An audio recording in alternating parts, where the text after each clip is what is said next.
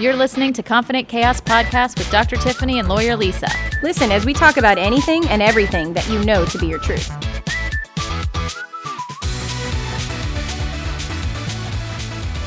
Today, we're going to be talking about conflict. How do you identify conflict? How do you deal with conflict? And what are some ways to avoid and cope confidently with whatever conflict you're dealing with in your personal life and in your professional life? Listen as we talk about some of the tools that Tiffany and I have used professionally and how to deal with conflict. Hey guys, welcome back. We're now on episode 11, and today we're going to be talking about conflict and how we recognize conflict, how we deal with conflict, how other people deal with conflict.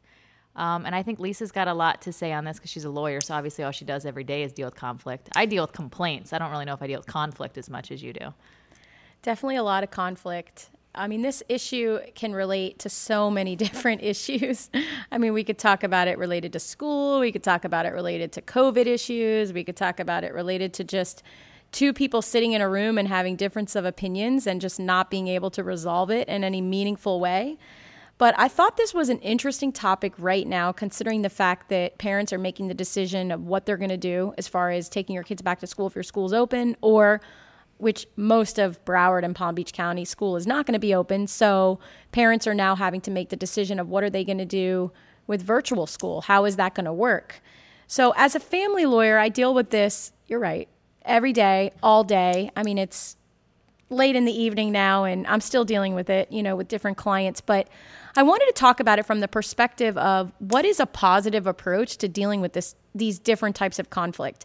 And we all have personal conflicts, obviously, and then there's, you know, professional conflicts. So, I wanted to talk a little bit about from a lawyer's perspective and a doctor's perspective what type of conflict we deal with every day and what are some possible we're not psychologists here obviously but what are some possible ways that people could deal with conflict without causing their stress level to go through the roof and becoming your patient, Tiffany? Oh, well, I'll take their money.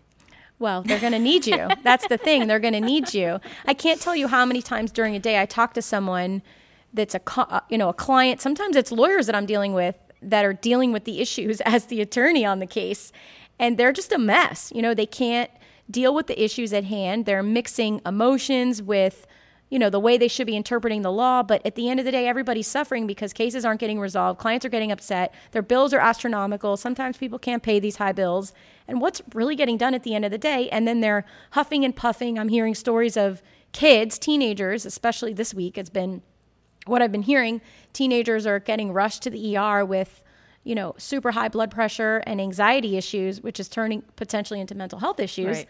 which can affect their heart right so, you know, it's funny when we were talking, kind of planning a little bit, and we, so just so the audience knows, we try not to plan too much ahead of time because then we, yeah. we don't, we, we don't have any spontaneity whenever we're on the air. But I totally didn't even think about this pre- previous. You know, I, I, I, told you I'm taking a mediation course. Yeah, you did. That so, was an interesting. Yeah, I, I actually am. A, a, I'm going to pat myself on the back for a second. I'm actually a pretty good problem solver, especially I when I get you. two people like together in a room um, and I've had some experience with it actually. So um, this is kind of something I actually enjoy. And I think part of the problem with conflict it, there, there's a few. One, people's egos get in the way. That's For a sure. that's a big problem. And I think uh, alongside that, um, people and, and opposing parties, we'll put it that way, are unwilling to see the other person's point of view. And if you can just kind of break it down and simplify it and truly try and understand the other person's point of view, it's like I've said in another podcast, you know, people's perception of rea- people's opinions are their own perceptions of their own reality absolutely right? so it's whatever they're living in their world so it's not always easy to see someone else's perspective if you you know if if a millionaire's got a problem and, and you're broke right yeah or, hard. or on the flip side of that and so sometimes you have to break it down to just the the very core of what the problem is and take away everything else that's causing someone to have kind of that opinion. Um, or the factors that aren't relevant to creating the opinion. Yeah, But uh, they focus on the stuff that's not important and that causes more stress and Correct. anxiety than actually solving the problem. Correct. Correct. Like, like I said before, with the schools reopening, it's the Right. same thing. Like, why are we just now discussing this? Yeah.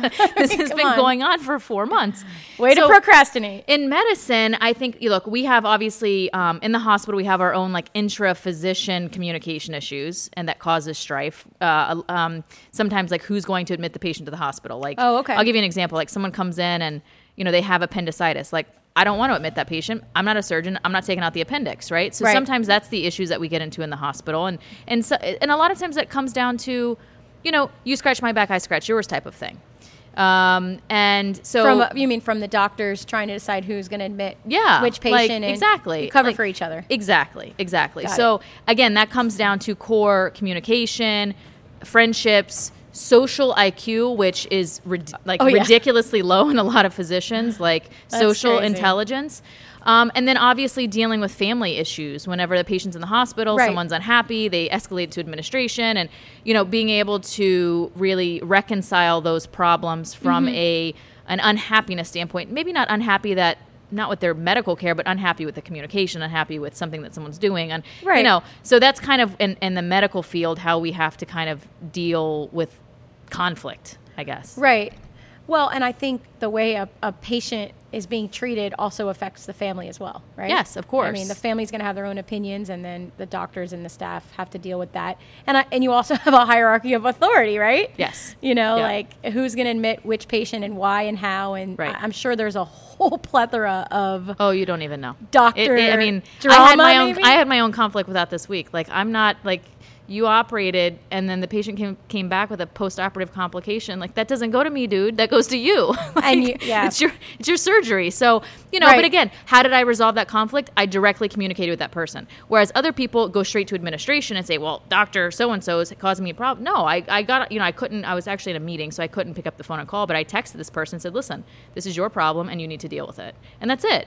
I'm not, you know, I feel like a lot of times people escalate the problem unnecessarily because they don't want to deal with it one on one, and that's that's the issue. Oh, let's talk about that for a minute. That's you need a, to approach it head point. on. So, a lot of people don't want to deal with a problem head on, in my experience, for a couple reasons. Number one, because they don't know how to approach the subject one on one. A lot of people, I just don't think, have the communication skills, maybe the intelligence. I feel like people Maybe their complain, pride gets in the way. They complain in the background, but then they don't want to deal with conflict. Yeah, because a lot of people can't. Right. They just can't deal. A lot of people just crumble under pressure. And you know, you have to know your strengths and your weaknesses and what is going to be a productive way for you to communicate how you feel. I've always said since day 1, I'm a big communicator. I think a lot You're of that actually slightly annoyingly communicative. it's too much, right? no, it's okay. You can admit it. I, I mean, my husband would probably agree with you. That's okay. But again, we talked about how you were raised. So I'm a middle child. I'm a classic middle child. Uh, definition of a middle child with middle child syndrome, and I'm the daughter of a clinical psychologist. So from the time that, Feelings. from the time my sisters and I were able to talk and put words together, and I went to speech therapy for a long time, so that's a whole other subject for another day. But my parents both taught us you have to communicate, you have to tell people how you feel. And yeah, maybe it's too much, but for me, I don't think there's ever a way to communicate too much. As long as you're being respectful about it. So you know me, what I mean? Let me ask you a question on that. So you know, again, in kind of my my own mental preparation for for our kind of topic today. Sure. Do you ever feel like though, like for me, I have you know a handful of friends, one or two in particular, off the top of my head, that you kind of know that you're not going to get anywhere quickly with and so you choose to either i don't want to say not communicate but you you choose your words differently you choose your words more carefully because you just feel like that you're never going to get the response out of them that you want like an i'm sorry oh, yeah. um, and and i feel like i feel like that's part of learning how to be a good um, uh, person who I should say per, someone who resolves conflict better, or just realizing that sometimes you're just not going to win. And it's not. I know it's not about winning and losing, but sometimes you feel like you need to get out what you need to get out. But I've got a, a few friends in particular that I, I can't. I, I just I just don't. Well, a don't. lot of people shut down. You know, they emotionally and, you know, physically they shut down and they don't want to talk about subjects that are either difficult for them to approach or they just don't want to deal with it. You know, it's like the whole concept of brushing an issue under the rug. I just feel like some people truly just don't even they, they cannot see the other person's perspective. Oh, yeah, and that's yeah. where I have my problem. I, I would agree with that. And that, you know, that's a big problem in family court because when your parents and you have kids together, you might not like the other person. You might hate their guts. You still have to communicate with them, and you have to figure out a way to effectively communicate so that they understand what your perspective is without running to court every five, you know, every five seconds and causing, you know, a ridiculous amount of litigation for no reason. But when it comes to being able to resolve conflict, I agree. Communication is number one, and some people are really poor at communicating. So for me, in my personal life and in my professional life, when I'm dealing with someone that is very poor at communicating, I really make it an issue for me to try to figure out a way to communicate with them in whatever means is possible Right. in order to get a response. So what do I mean? An example. If someone is really, you know, it's a busy day, a busy work day, you know, and they've got a million things going on and a lot of people in my life can't really multitask effectively. So if that's the case, and I'm one that you and I both are people that have to multitask constantly, multiple things going on at the same time. We have to be good at it. I think a lot of working moms, and even you know moms that don't work, there's a lot of multitasking going on. That you got to figure it out. You know what I mean? Can't cry about it. You just got to make it make it work, right? So I try to figure out the best time of day to communicate with these people to get a response. Not a blow up fight, not a whole negative reaction, but you know, there's stuff you got to talk about, and you have to figure out the best time or maybe the best place to bring it up to, to be able to resolve the issue. Because at the end of the day, you got to resolve conflict in one way or another. Another thing you were mentioning about, um, you know, people just not being able to communicate. I also try to figure out which people I'm dealing with, the ones that just focus on one issue and they can't see past that. You know, they just obsess over one particular issue that might be really important to It's called a them. rumination. oh, is that what it? Yeah. Yeah. Really? Yeah, when you ruminate about something, when you think about it and think about it and think about it and think about it, and you cannot like deal with anything else, it's rum- It's called rumination. Oh, I was thinking it's like Yeah. just an obsession, but I guess it's probably related to that. Yeah. So, you know, I try to say to those people, you got to see the forest through the trees. Right. I tell my clients that all the time. And they're like, what do you mean? Well, think about it. You know, this isn't one tree. You got a whole forest here that you got to get through. You can't just focus on one tree. the I big try- picture. The big picture, you know, like look at what are you trying to accomplish here and how are we going to be able to do that? I give you a lot of credit because I could never mediate. Never. I, I could not mediate. Oh, I love it. I think there's certain personalities that are really good at mediation. There's a lot of mediators that are not good at their job, and I deal all all my cases pretty much. 95% of them have to mediate before they go in front of a judge. So I see all different personalities, you know, and the very meek individuals that can't even portray their own opinion about an issue, they probably shouldn't mediate. they probably shouldn't be taking people's money and mediating when you just can't formulate your well, own thoughts. I think too you need to know your audience, and by that I mean, look, I have friends like you where I can just bring a problem to you, and we're gonna sit down, we're gonna hash it out, we're gonna figure it out, right? Then you've got the friend that like I, I have one friend I have to sit down and say, listen, please, please, I need your undivided attention for 10 minutes. I need you to please put your phone down. I Yeah. need you undivide because that's the only way this person understands how important it is. Because The phone otherwise, has to be placed Yeah, well, it's, it's more like I need your undivided attention. If I just say, "Hey, listen, I got a problem. I want to talk to you about it," it's like for this person, it's just like there's too there's a lot of problems going multi- on, and they can't right? multitask. So there's no multitasking, and like th- they don't understand the the significance of the issue, right? So I have to say, "Listen, I need your undivided attention for 10 minutes, please." Does it work? And then it and it works because it's like I need focus. Like it's so like so you've identified focus. what you need and you've identified the best way to communicate with that person. and person. I think that's a lot of what this is. Like I tell my residents at the hospital, one of the best things I want them to one, the one of the things I want them to learn from me because you can you can learn medicine in a textbook. Right. You cannot learn how to communicate with people in a textbook. And one fault that they teach students in medical school is you have to they use the word treat. You have to treat everybody the same. Do you treat everybody the same? Yes, meaning that do you give everyone the same level of respect? Do you give everyone the same level of knowledge? Do you, yes, but you cannot communicate with everybody the same way. No, because agreed. people have different way. socioeconomic statuses, people have different intelligence. Everybody different backgrounds. everybody listens differently, everybody communicates differently. And so I tell them when they're rounding with me, I want you guys to listen to the way I talk to people. You need to learn how to read their body language. If they get, you know, if they kind of sit up and they get stiff, like you need to back off for a second because they're getting upset, you know? Right. If they're smiling and laughing and their arms are open, then they're more willing for you to be a more friendly role than a more doctor role, right? So you have to learn. I'm going to communicate differently with an 80 year old woman than I am a 22 two year old kid, right? I should say kid, but you know, so yeah. and I teach them that. And I think that's part of conflict resolution too, is knowing your audience. Who are you talking to? Like, no, nobody knows your friends better than you know your friends. So you should know that you can't talk to friend A the same way you talk to friend B. Yeah. it's just Can't even talk know. to my two kids the same way. I mean, totally different, opposite personalities. You know, But you and I talked- respond differently. You and I talked about this. Yeah. We, we were talking about something that I don't remember who we were talking. We were talking about something, and I was like, I think I probably just would have waited till the next day. you Yeah. know, like I would have let that blow over for the night because that's not going to get anywhere quickly. Yeah. Oh, and then address it the way you were going to address it, but like after other said person has like cooled off. For Oh, a yeah. minute. I Oh, don't even yeah. remember who it was. You probably I don't even. Remember. I don't Anyway. remember either, but I mean, it, this rings true for your kids. This rings true for your clients. This rings true for your friends. I, and I, I think a lot of people just get frustrated, you know, when they don't get the response that they want right away and then they give up. And whatever that, you know, when you give up, you're almost failing on your ability to resolve conflict, which, in my opinion, doesn't always, but it can certainly create more conflict Yes. and make the situation worse Yeah. and stir and stir. And what about the people that just refuse to communicate and they put you on mute basically for days? I call that hitting the okay button. My ex husband used to do that. He'd be like, Oh. okay. Like what you want to piss somebody off in the middle of a fight? All women out there, let me tell you what to do. Okay. Just look at them dead in the eye and go, okay. But you have to say it super sarcastically, and then just walk away because it's Yeah. like, is that okay? Good? Is it okay? Bad? What Like, does that mean? What does okay mean? What I pulled that shit one time before. mean? It- It worked awesome. Just Yeah. say okay, and just walk away. and walk away, and Yeah. then they're probably stirring. yeah, that's the one great thing I learned how to. Yeah, yeah. You learned something Uh-huh. positive from your first marriage. Probably more than one thing, but Yeah, that's a good thing. one. That- that's, Yeah. that's a good pro. Hey, Okay. why not? okay.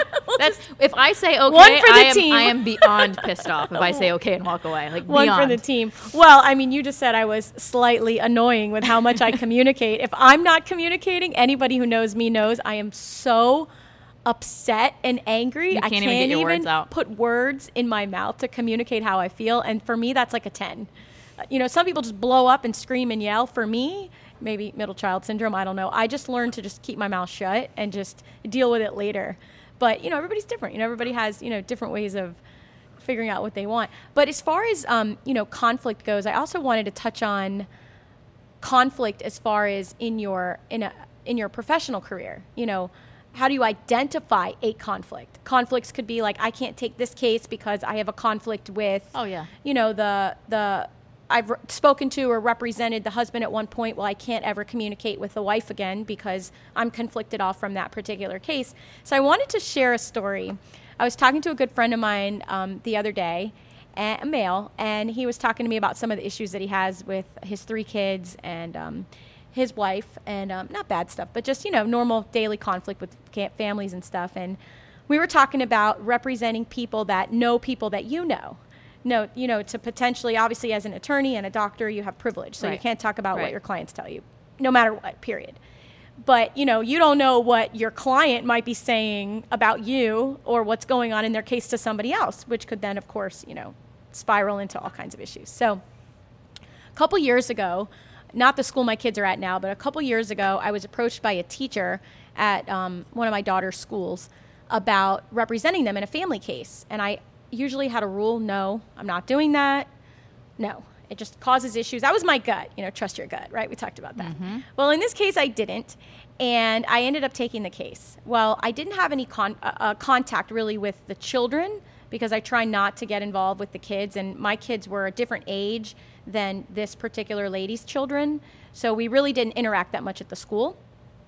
But what ended up happening is i took her case and it was very uh, highly um, con- contradictory case. We had all kinds of issues that were in court. We were in court all the time. It was like a week didn't go by and we didn't have a court hearing. You know, it was crazy. And every little thing popped up. So I was like, okay, we're fine. We're dealing with court, no issues. She understood my boundaries that whenever I see you, if I do see you at, at school campus, you don't talk about your case. Right. I thought it was understood. I felt like I communicated pretty good about that. So we're at my daughter's um, Christmas show. You know, you're excited, you're watching your kid perform, you know, she's singing songs. On, I'm focused on my daughter, right? Right. And all of a sudden I get a tap on the back of my shoulder. I'm like, huh, that's kind of weird. I'm like videoing what I can. And as I'm doing that, she is literally in my ear, the client, talking to me all about her divorce case. And who's sitting two rows behind her? No. The, the ex and the ex's entire family. So and she's just going on and on and on and on. So and she- She was triggered. Completely right? And i felt like maybe she something must have happened that evening but she saw me sitting there so she just wanted to start talking about it. Totally inappropriate. Turned and i said you know hey guess what? I'm watching my daughter perform. This is really not appropriate right now. She didn't like it. She got upset. You know i thought i communicated that pretty good but that happens to me a lot you know in different situations. And i feel like you have to establish boundaries because conflicts can pop up all the time. Yeah, you know, uh, I think I, I call that setting realistic expectations, and I talk about that a lot in my office. So I guess I try and avoid conflict head on before it even happens. So I'll give you an example. Like my patients with high blood pressure, I tell them I see my high blood pressure patients every six months. So they had their initial visit on January 1st. Right. I need to see you by the end of June. You need to be in it by the end of June. Because if I don't do that, like I just need my meds. Like that's not the way any Oh, of this works. just write me a script, doc. Just write the script. Go and, ahead, and I doc. understand that some people, but I don't do that. Maybe you gain weight, maybe you lost weight, maybe something happened. I need Yeah. to. I need. So even if they're stable, so I set that expectation up front, so they know that I'm not going to refill their meds. And I feel like, and there's a lot of ways that I do. I'll say you need your echocardiogram before your next visit. Like I set the expectation up front. That avoids a lot of conflict on the back end. Another example. Do they you- comply though Yes, because they th- because it's already understood from day one. You know, if someone comes in the hospital and something happens and they were diagnosed with cancer, like I set the expectation up front. We do not give inpatient chemotherapy. That is an outpatient thing. We don't give it unless it's like an acute leukemia, in which case, like, because Mm-hmm. otherwise it's you're gonna get more sick, your immune system's depressed. Like, there's a whole nother system for that. Right. Because otherwise, once they get diagnosed, they're like, well, what do you mean I'm not getting treatment right now? So I set the expectation up front. Right. So the question, so you know, I, I tell my husband, I tell I tell my residents too. Sometimes if you just take 20 minutes on the first day, and I know that everyone wants to get out of the hospital, but if you take 20 minutes on the first day, it will save you an hour on the back end. I agree with that. Trying to like explain why for the past five days you haven't been doing something or been doing something else. So Yeah. just spend the time up front. It'll save you a lot of strife on the back end. and end. stress you Yes. know when they don't understand what Yeah. you told them to do and why they didn't do it i mean i do that in consultations with clients up front I, I and i have it pretty clear as you can imagine my communication you know i put it in writing in the retainer agreement what your expectations are as my client Right. and what my expectation what your expectations are of me as your attorney and if it doesn't work on either end we're done. The relationship is severed. We move on whatever. But people don't necessarily establish boundaries from the beginning. And when you think about i don't want to just necessarily focus on divorce because that's my professional life we deal with a lot of that in my office but you know in your personal life too if you don't establish boundaries with your friends with your spouse you know with your family members you're literally going to get walked all over. I agree. people are going to take advantage of you and it's difficult because once it happens most people don't want to realize well how is this happening to me? What's going on? You didn't establish clear boundaries from the beginning so nobody really knew where you stood on that issue I mean, my way of doing that is I tell people kind of like my pet peeves and things that bother me, like well up front, like in the up front of a relationship, up front of a friendship. Like once I know you're going to be one of my ride or dies, like let me explain to you the 12 things that annoy the shit out of me. oh you just like so we don't lay it like- out there So we don't like, or if it happens to happen, I'll say, okay, Yeah, that's one future the ones.